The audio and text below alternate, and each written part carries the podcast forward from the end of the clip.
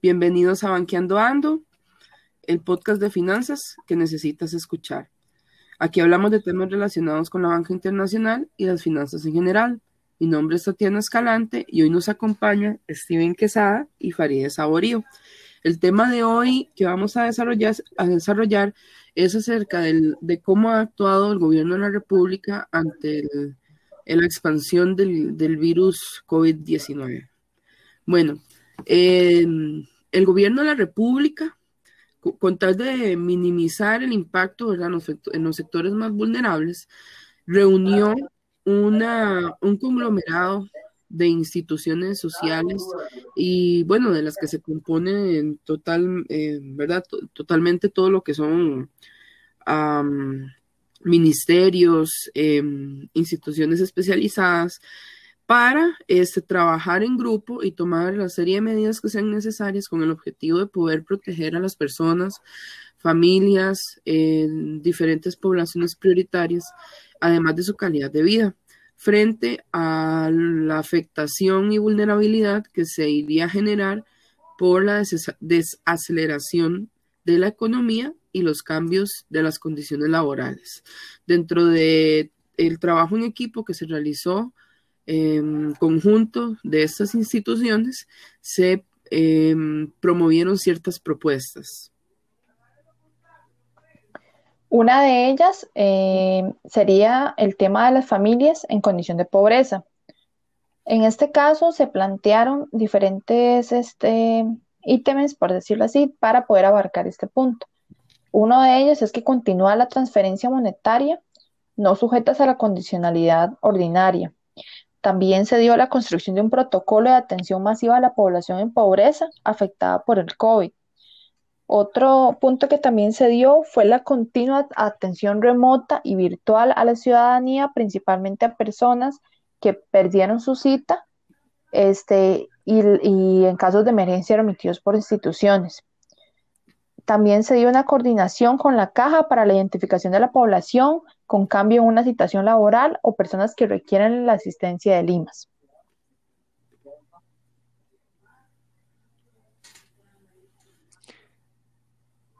Eh, también se creó eh, algo que se llama, se le llamó, por decirlo así, el plan de, contención eh, de, cuatro líneas de acción. como primera línea de acción está la participación comunitaria en la prevención del COVID-19, que va más que todo enfocado a que la comunidad en sí apoye a seguir los reglamentos.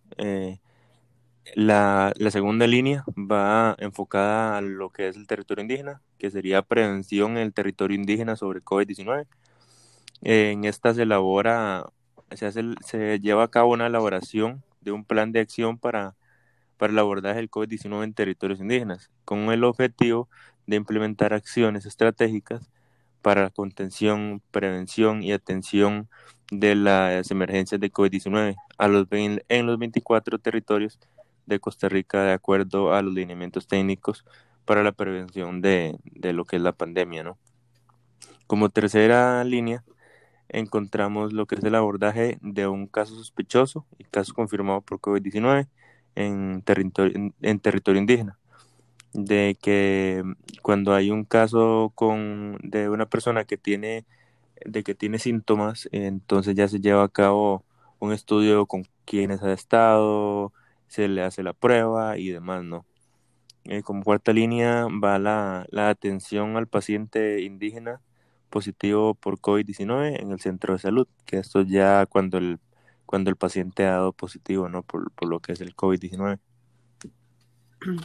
Bueno, posterior a esto, también en el sector de los habitantes de la calle, eh, se toman las medidas y propuestas con el tema de, bueno, de distribución de artículos de higiene y limpieza, además de protección de, bueno, para organizaciones que atienden personas eh, con esta condición, ¿verdad?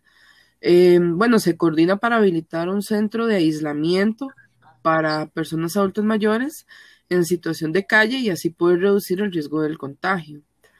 Eh, también, bueno, se coordina para habilitar un segundo centro dormitorio en el cantón de San José para las personas, eh, bueno, con esta condición, eh, coordinando siempre y cuando con la Municipalidad de San José para ver disponibilidad y demás. Elaboración de los debidos protocolos para atención del síndrome de abstinencia en personas con consumo de sustancias psicoactivas que requieren distanciamiento físico y lineamientos generales para eh, dispositivos de atención de personas en situación de calle debido a la alerta sanitaria que se estaba viviendo y que salió a aflorar en, en marzo del año pasado, 2020. Gracias, Tati. También se dio el tema de las, de las el tema con las personas con discapacidad Aquí se, dio una inclusión de las personas con discapacidad como una declaratoria de personas de un grupo vulnerable. También se dio la elaboración de material informativo para la inclusión y accesibilidad a las personas con discapacidad. Este se fue, es, uno de los puntos importantes, ya que se incluyó también la parte para informar a todas estas personas que en su momento este, tal vez no, tenían, no han tenido la información o bien eh, no han tenido acceso, ¿verdad? este, la contratación de servicios residenciales para, para la población en abandono, este, de más que todo del adulto mayor también, la canalización de denuncias por incumplimiento de condiciones inclusivas para el, para el teletrabajo, la educación y la capacitación virtual. Y también se dieron eh, un tema de 900 personas con discapacidad con prioridad en vulnerabilidad o abandono ubicados en residencias o hogares. Esto es muy importante porque aquí se les, se les otorgó implementos de limpieza, higiene, alcohol y demás para que pudiesen este, llevar todos los protocolos eh, que se estaba llevando durante la pandemia. Bueno, y para continuar, otra de las medidas que ha tomado lo que es el, bueno, el presidente y el gobierno ha sido la una, eh, una medida para protección del empleo. Eh, con esta medida, el presidente de Costa Rica ha, eh, ha, instado al presidente ejecutivo y a la junta directiva de la Caja de Seguro, de Seguro Social eh, a implementar medidas temporales y necesarias para mitigar el efecto económico y sobre, y sobre el empleo del, en el, del COVID-19, ¿no? Todo lo que, lo que tiene que ver con, para no perder empleo durante este tiempo de, de, una economía dura. Y todo esto eh, eh, se dio por medio de una convocación eh, que hizo el presidente a, a las diferentes, a la Junta del, del, de la Caja Costarricense de Seguro Social.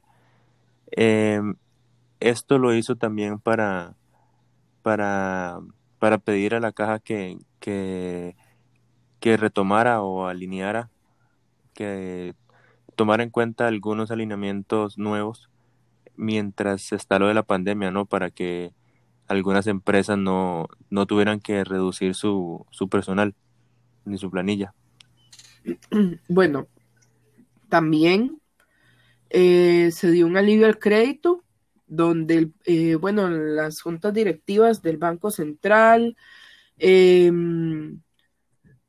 junto con el Colegio Nacional de Supervisión del Sistema Financiero, CONACIF, valoraron las acciones tendientes para poder mejorar las condiciones crediticias para los hogares y empresas de Costa Rica.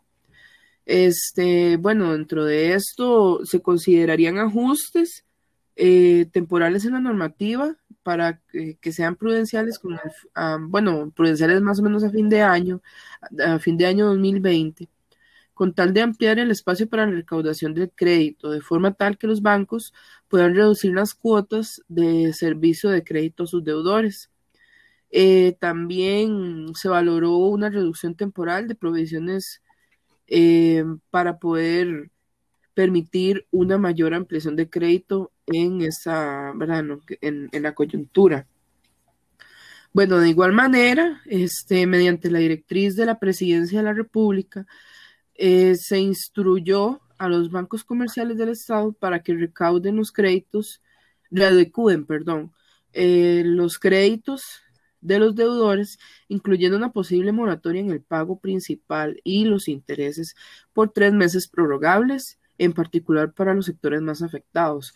Bueno, esto viene también a hacer la, eh, lo que es el tema del alivio financiero, que se le, se le denominó así, donde se le dio el chance a muchos costarricenses para poder acomodarse, ¿verdad? Muchos quedaron desempleados, quedaron con el contrato suspendido y bueno, eso es como una especie de chancecito que se les da para poder eh, acomodarse y poder ver cómo pueden también honrar, honrar la deuda sin verse afectados y que el banco tampoco se vea afectado. Claro, y aparte de eso, bueno, una de las de las de los alivios que se pueden decir este, que se han dado durante este proceso de pandemia ha sido en las obligaciones tributarias. El Ministerio de Hacienda presentó un proyecto de ley para autorizar una moratoria tributaria, es decir, una posposición en el pago de los impuestos de la renta, del IVA y los aranceles, de las aduanas, de tanto a las empresas como a las pymes, por un periodo de tres meses a partir de la entrada a la vigencia de la ley.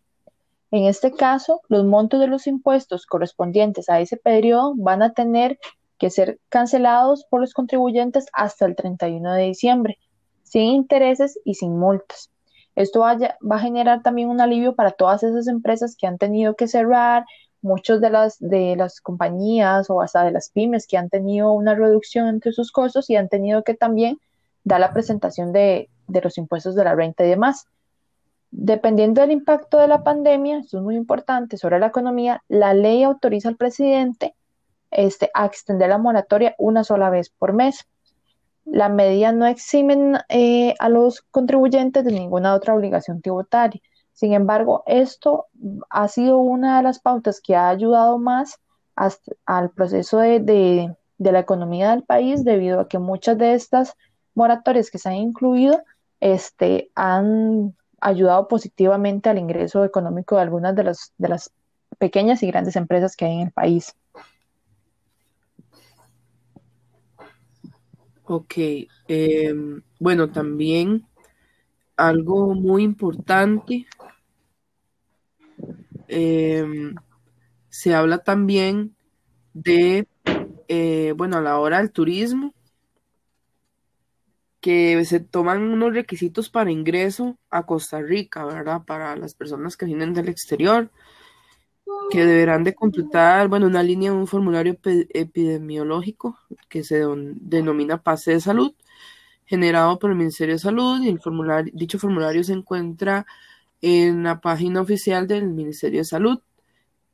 Posteriormente, eh, bueno, contar con un seguro de viaje que cubra al menos los gastos de alojamiento y gastos médicos generados por la enfermedad COVID-19 en el caso de verdad ofrecido por alguna de las aseguradoras autorizadas por la Superintendencia General de Seguros, SUGESE, en Costa Rica, y bueno, debidamente avalado por dicha autoridad en su defecto.